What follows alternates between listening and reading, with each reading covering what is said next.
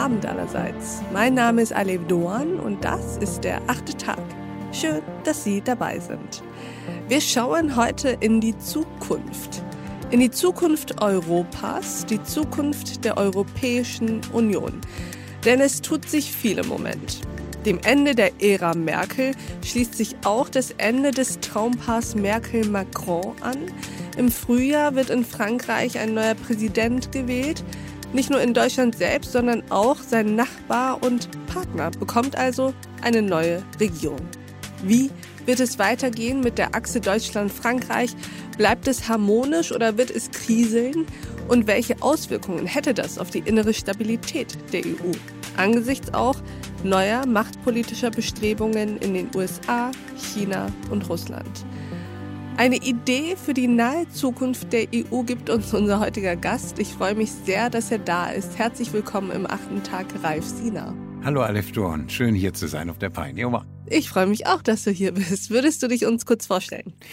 Ich bin ähm, im Grunde genommen mit meinem Radiomikrofon durch die Welt gehoppelt, wenn man so will, und war für die ARD im Studio in Nairobi, also in Kenia, fünf Jahre, war sechseinhalb Jahre in den USA in der Obama-Phase und dann nochmal sechseinhalb Jahre in Brüssel in der spannenden Phase der Euro-Krise, der Griechenland-Krise, des Brexit und der Flüchtlingskrise und beobachte natürlich weiter, was sich in der EU abspielt, gerade jetzt nach dem ja, Abgang von Angela Merkel als aktiver Kanzlerin. Mhm. Und deine Beobachtungen und vielleicht auch deine Prognosen wirst du heute mit uns teilen. Nimm uns doch mal mit in diese, ich würde sagen, nahe Zukunft. Was ist zu erwarten in Sachen Machtachse Frankreich, Deutschland, aber auch EU insgesamt? Also diese Achse habe ich als EU-Beobachter sehr intensiv erlebt. Und man muss sagen, Merkel-Macron, das war wirklich ein Traumpaar. Mhm. Sie haben ähm, tja, im Grunde um das Hotel geteilt, das Amigo am Grand Place. Das ehemalige Stadtgefängnis von Brüssel hatten da ihre Suiten in der Nähe, konnten sich immer kurz absprechen und waren aber vor allen Dingen inhaltlich das Paar. Der Visionär Macron auf der einen Seite, die Pragmatikerin Merkel auf der anderen. Das war ein sehr, sehr stimmiges Duo und das hat man gemerkt gerade in der Corona-Krise, wo Merkel ja eine 180-Grad-Gere gemacht hat hin zum Corona-Wiederaufbaufonds, weg von der schwarzen Null und dadurch auch die sparsamen nordeuropäischen Länder mitgenommen hat. Und diese Autorität hatte sie nur, weil sie ganz anders getaktet war als Macron.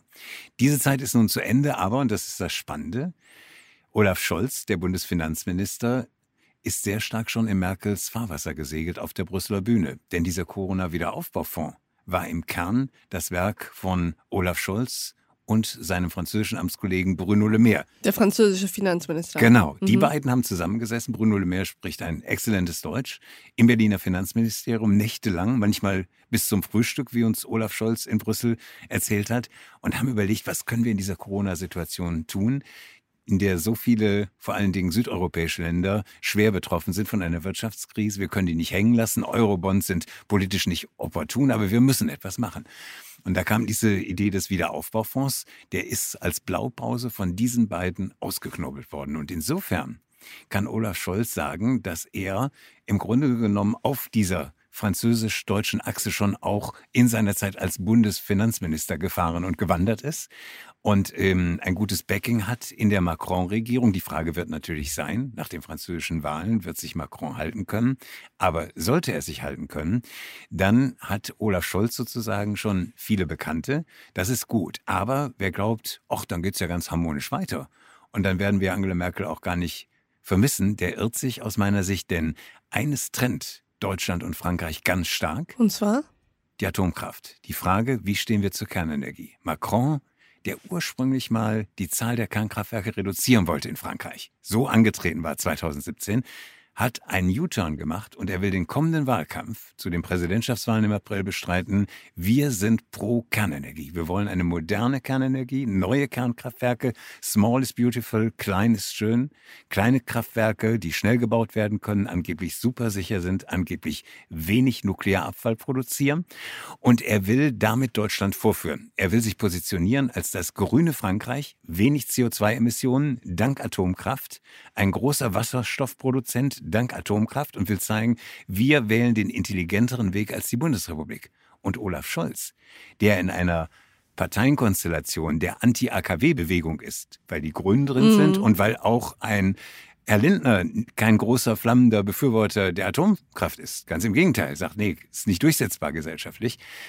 Für Olaf Scholz wird das schwierig. Wie positioniert er sich, wenn Macron auf der europäischen Bühne hingeht und sagt, das ist der Weg der Zukunft? Und er hat jetzt schon 13 Länder, die ihn auf diesem Weg unterstützen wollen. Finnland zum Beispiel und andere.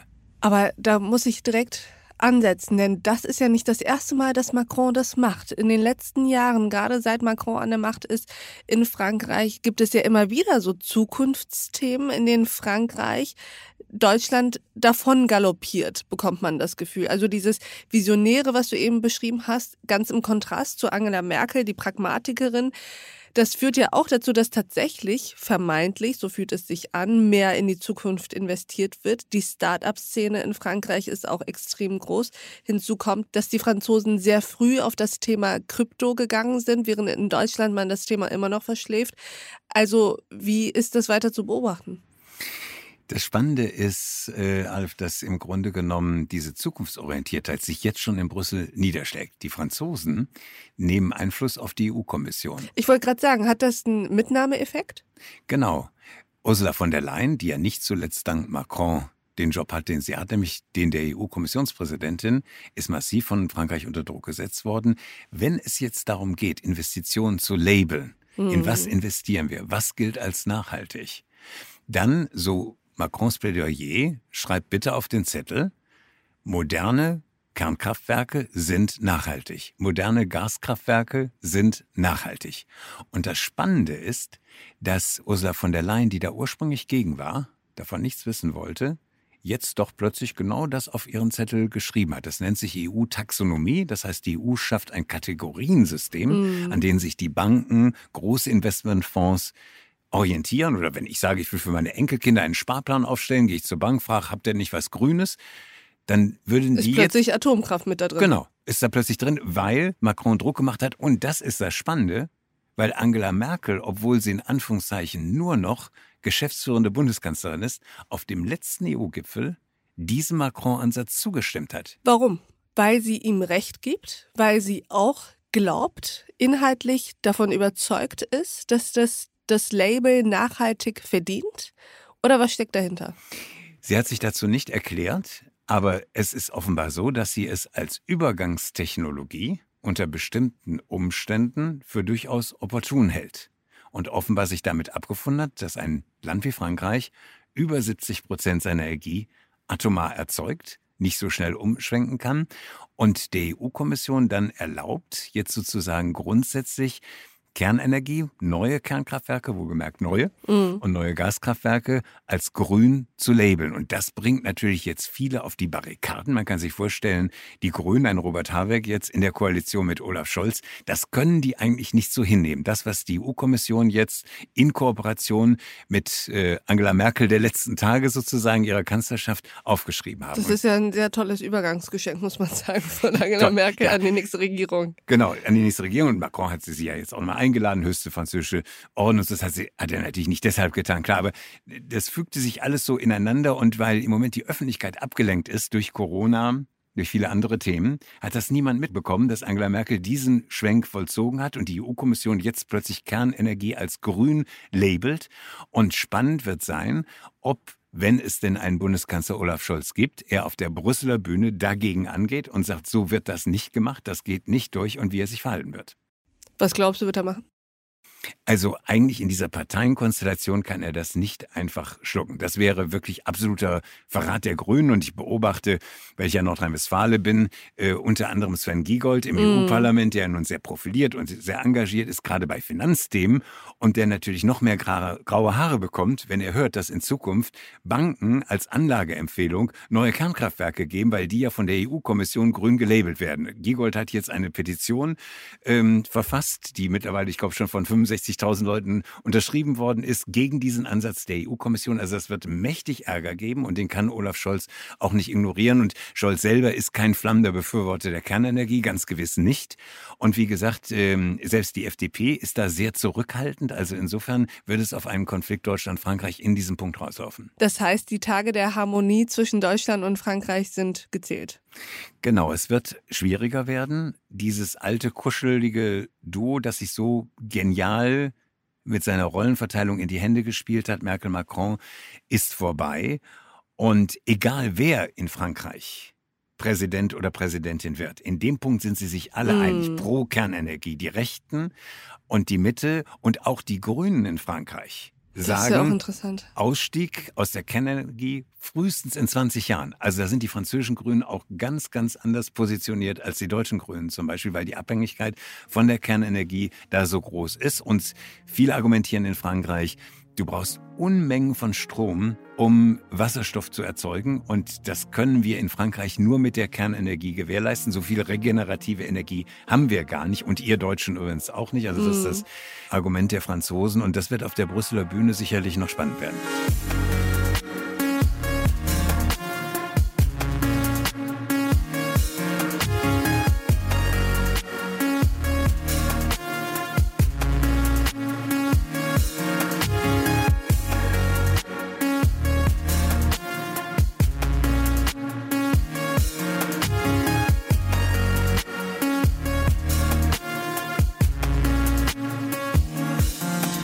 Welche Auswirkungen hat das für die EU insgesamt? Also sowohl für die Arbeit der EU-Kommission, aber auch die EU besteht ja eben nicht nur aus diesen beiden Ländern, sondern auch für die anderen Länder. Gucken wir uns mal die direkteren Nachbarn an, etwa Italien, Spanien etc. Was bedeutet das auch für die innere Stabilität, die Integrationsfähigkeit der Europäischen Union, wenn diese beiden so wichtigen Partner in einem doch sehr wichtigen Punkt divergieren? Das bedeutet noch mehr Spaltung. Die EU ist ohnehin gespalten in der Flüchtlingspolitik, in dem Rechtsstaatsverständnis, Polen und Ungarn nur als Stichwort. Mhm. Und jetzt kommt noch diese Spaltung in Sachen Kernkraft dazu. Das Atom spaltet jetzt auch noch die EU. Macron hat schon eifrig Länder gesammelt pro Atomkraft. Die Finnen zum mhm. Beispiel sind sehr stark dafür. Die Ungarn, die Tschechen. 13 Länder in der EU unterstützen den Macron-Kurs pro modernisierte Kernkraft und pro moderne Gaskraftwerke als Grün, als Lösung sozusagen der Klimakrise, als wichtiger Baustein auf dem Weg zu einem CO2-freien Europa. 13 Länder sind schon dabei. Das heißt, zu den Spaltungen, die die EU jetzt schon hat, in so vielen Punkten, kommt noch die Atomspaltung. Und das vor einem personellen Hintergrund, wo viele EU-Regierungen gar nicht existieren. Bulgarien zum Beispiel sucht verzweifelt eine Regierung, wählt immer wieder, bekommt keine neue Regierung zustande. Borissow ist nur noch geschäftsführend im Amt. In Tschechien ist die Situation, dass der Premierminister keine Mehrheit mehr hat, der Präsident aber keine Neuwahlen anordnen kann, weil er auf der Intensivstation des Krankenhauses liegt. In den Niederlanden ist die Regierung Rütte in einer extrem schwierigen, quasi handlungsunfähigen Situation. In Österreich ja. weiß man nicht, wann Neuwahlen drohen. Und in der Bundesrepublik ist man auch noch in der Phase der Selbstfindung. Man hatte noch nie auf der Brüsseler Bühne so wenig handlungsfähige Akteure und noch nie so viele Probleme, die gleichzeitig angegangen werden müssen. Das wird ja nicht nur dir und mir bewusst sein, sondern auch Personen in, ich sag mal, den USA, in Russland, in China. Welche Strahlkraft hat das nach außen, dass die EU im Moment so handlungsunfähig ist? Also die USA nehmen die EU nicht sonderlich ernst. Manchmal frage ich, ob das gar nicht so schlecht ist. Dadurch läuft viel unterm Radar. Okay, ähm, das ist natürlich für die EU, sagen wir mal, die ja immer mehr sein will als einer reiner Wirtschaftsblock, mhm. ja, und die sagt hier, wir wollen Weltpolitik mitgestalten, ist es natürlich einfach die Situation, dass sie ständig vorgeführt wird. Flughafen von Kabul nur als ein Stichwort. Ohne die Amerikaner läuft gar nichts. Der Truppenabzug aus Afghanistan ohne jede Rücksprache mit der Europäischen Union. Was einfach eigentlich unglaublich ist. Total. Frankreich ne, bietet U-Boote an. Australien, da sagen die USA wie, was, äh, liebe Australier, ihr wollt dieselbetriebene französische äh, U-Boote haben? Das kann doch nicht euer Ernst sein. Wir bieten euch atomgetriebene. Prompt ziehen sich die Australier aus dem Deal mit Frankreich zurück. Auch da eine Demütigung eines NATO-Partners. Also man merkt, dass im Grunde genommen die EU, zumal geschwächt durch den Brexit, die Briten als atomare Macht sind raus, Frankreich als einzige Atommacht ist übrig geblieben, dass sie von den Amerikanern nicht sonderlich ernst genommen werden.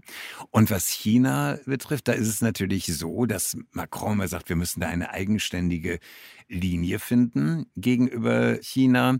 Da wird es sehr spannend sein, wie sich die Koalition, die Ampelkoalition, sollte sie denn zustande kommen, aufstellt. Denn die haben ja jetzt auch sozusagen die Grünen als den zweitgrößten Koalitionspartner. Und die sind gegenüber China sehr entschlossen. Unter ja. Merkel war es so, dass man immer zwar natürlich protestiert hat gegen den Umgang mit den Uiguren und pflichtschuldig die Menschenrechtsverletzung angeprangt hat, aber nie so, dass Wirtschaftsinteressen ernsthaft mm. Gefährdet wurden. Ja. Merkel war bewusst, dass der meistverkaufte BMW lange Zeit ein BMW war, den man in der EU und sonst wo überhaupt nicht bekommen kann, sondern nur in China, nämlich der BMW 5L, die Langversion des 5er. Mm. Das zeigt, welche Bedeutung China hat auch für ein, eine Fabrik wie VW, die über 40 Prozent ihres Absatzes da macht, für ein Werk wie BASF so.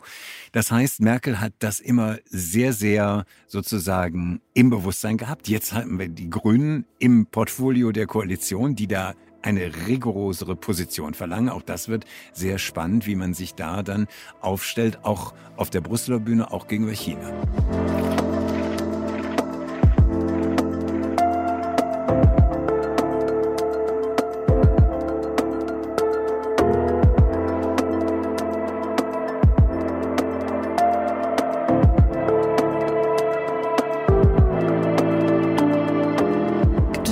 Etwas, was sich außenpolitisch in naher Zukunft nicht ändern wird?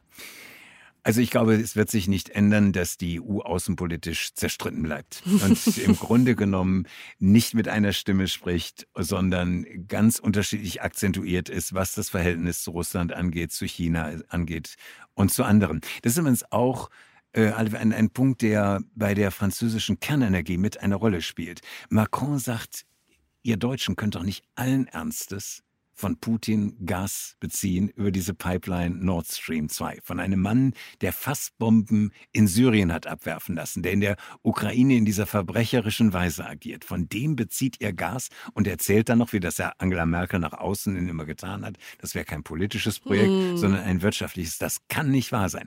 Und Macron sagt, und gerade deshalb moderne Atomkraftwerke, um nicht von solchen Figuren wie Putin dann noch Gas beziehen zu müssen. Ihr Deutschen seid abhängig von Stromimporten, unter anderem von Putins Gas. Und das will ich mit meinen Kernkraftwerken eben nicht sein. Auch das ist im Grunde eine außenpolitische Divergenz, die in die Energiepolitik mit reinspielt. Total. Und da sind wir wieder extrem in den Konfliktlinien innerhalb der Ampelkoalition.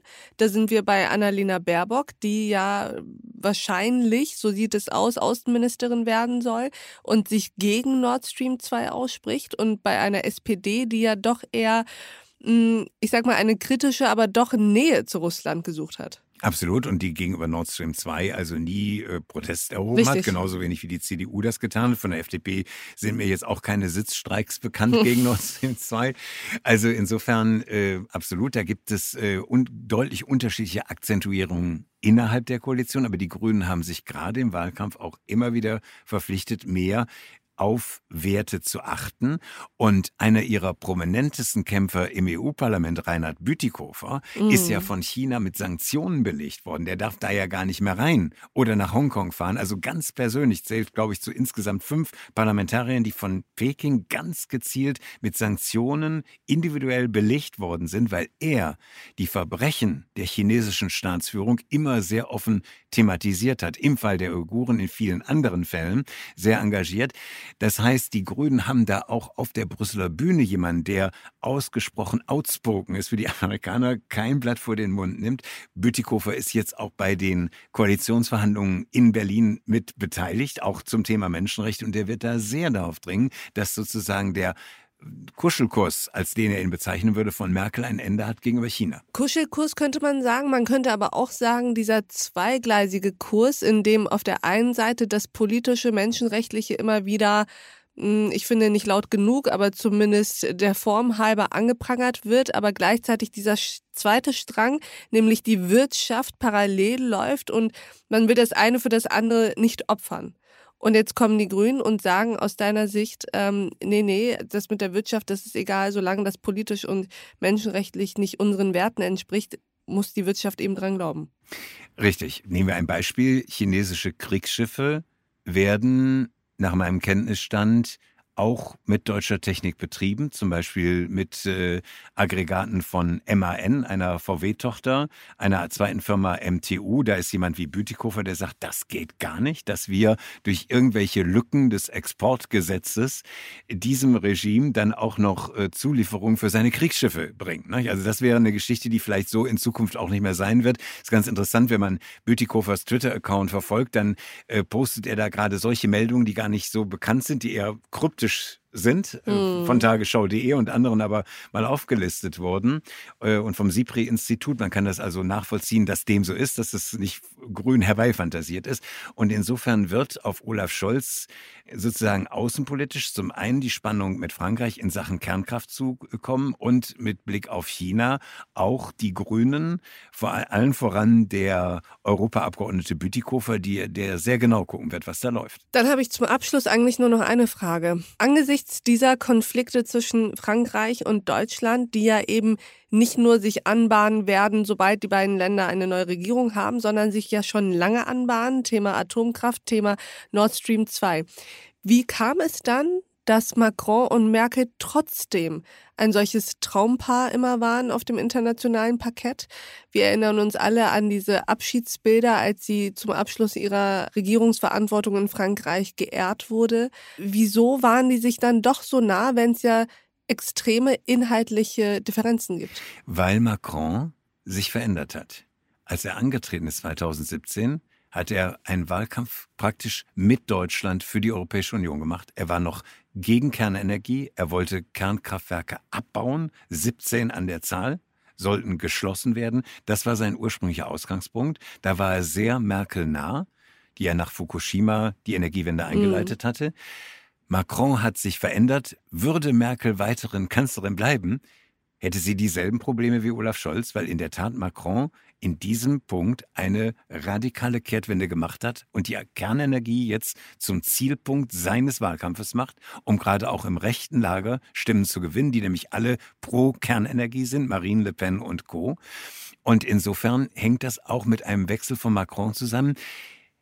In dem ästhetischen Bereich, muss man sagen, war es genial. Macron hat visioniert, hat äh, Konzepte entwickelt, Eurofinanzminister für die EU und Merkel hat gar nichts gemacht. Und dann haben wir gesagt, wieso macht die nichts? Wieso schreibt die nicht eine eigene Vision? Nein, gerade weil sie keine geschrieben hatte, hatte sie diese große Realo-Reputation im Lager der Finnen, im Lager der Niederländer, der Österreicher und Co. Und als es darauf ankam, dieses Lager auf die Macron-Linie zu bringen, gerade in der Corona-Krise, mhm. 750 Milliarden Fonds, Schuldenaufnahme durch die EU-Kommission, war sie diejenige, die Macrons Intention durchsetzen könnte. Macron ohne Merkel wäre machtlos in Brüssel gewesen. Macron mit einer Merkel, die ähnliche Visionen gehabt hätte wie er, wäre machtlos gewesen. In dieser Arbeitsteilung, Good Cop, Bad Cop, perfekt. Ich bin sehr gespannt, lieber Ralf, wer in Zukunft Good Cop und wer Bad Cop sein wird. Und ich würde sagen, wir beobachten die nächsten europäischen außenpolitischen Geschehnisse sehr, sehr genau. Vielen Dank erstmal für diese Eindrücke und Erkenntnisse. Vielen Dank, dass du bei uns am achten Tag warst. Hat Spaß gemacht, alle. Vielen Dank. Mir hat es auch Spaß gemacht. Und ich danke auch Ihnen, liebe Hörerinnen und Hörer, fürs Mithören und Mitdenken. Und ich würde mich freuen, wenn wir uns im nächsten achten Tag wieder begegnen. Bis dahin, auf sehr, sehr bald. Ihre Alef Doan.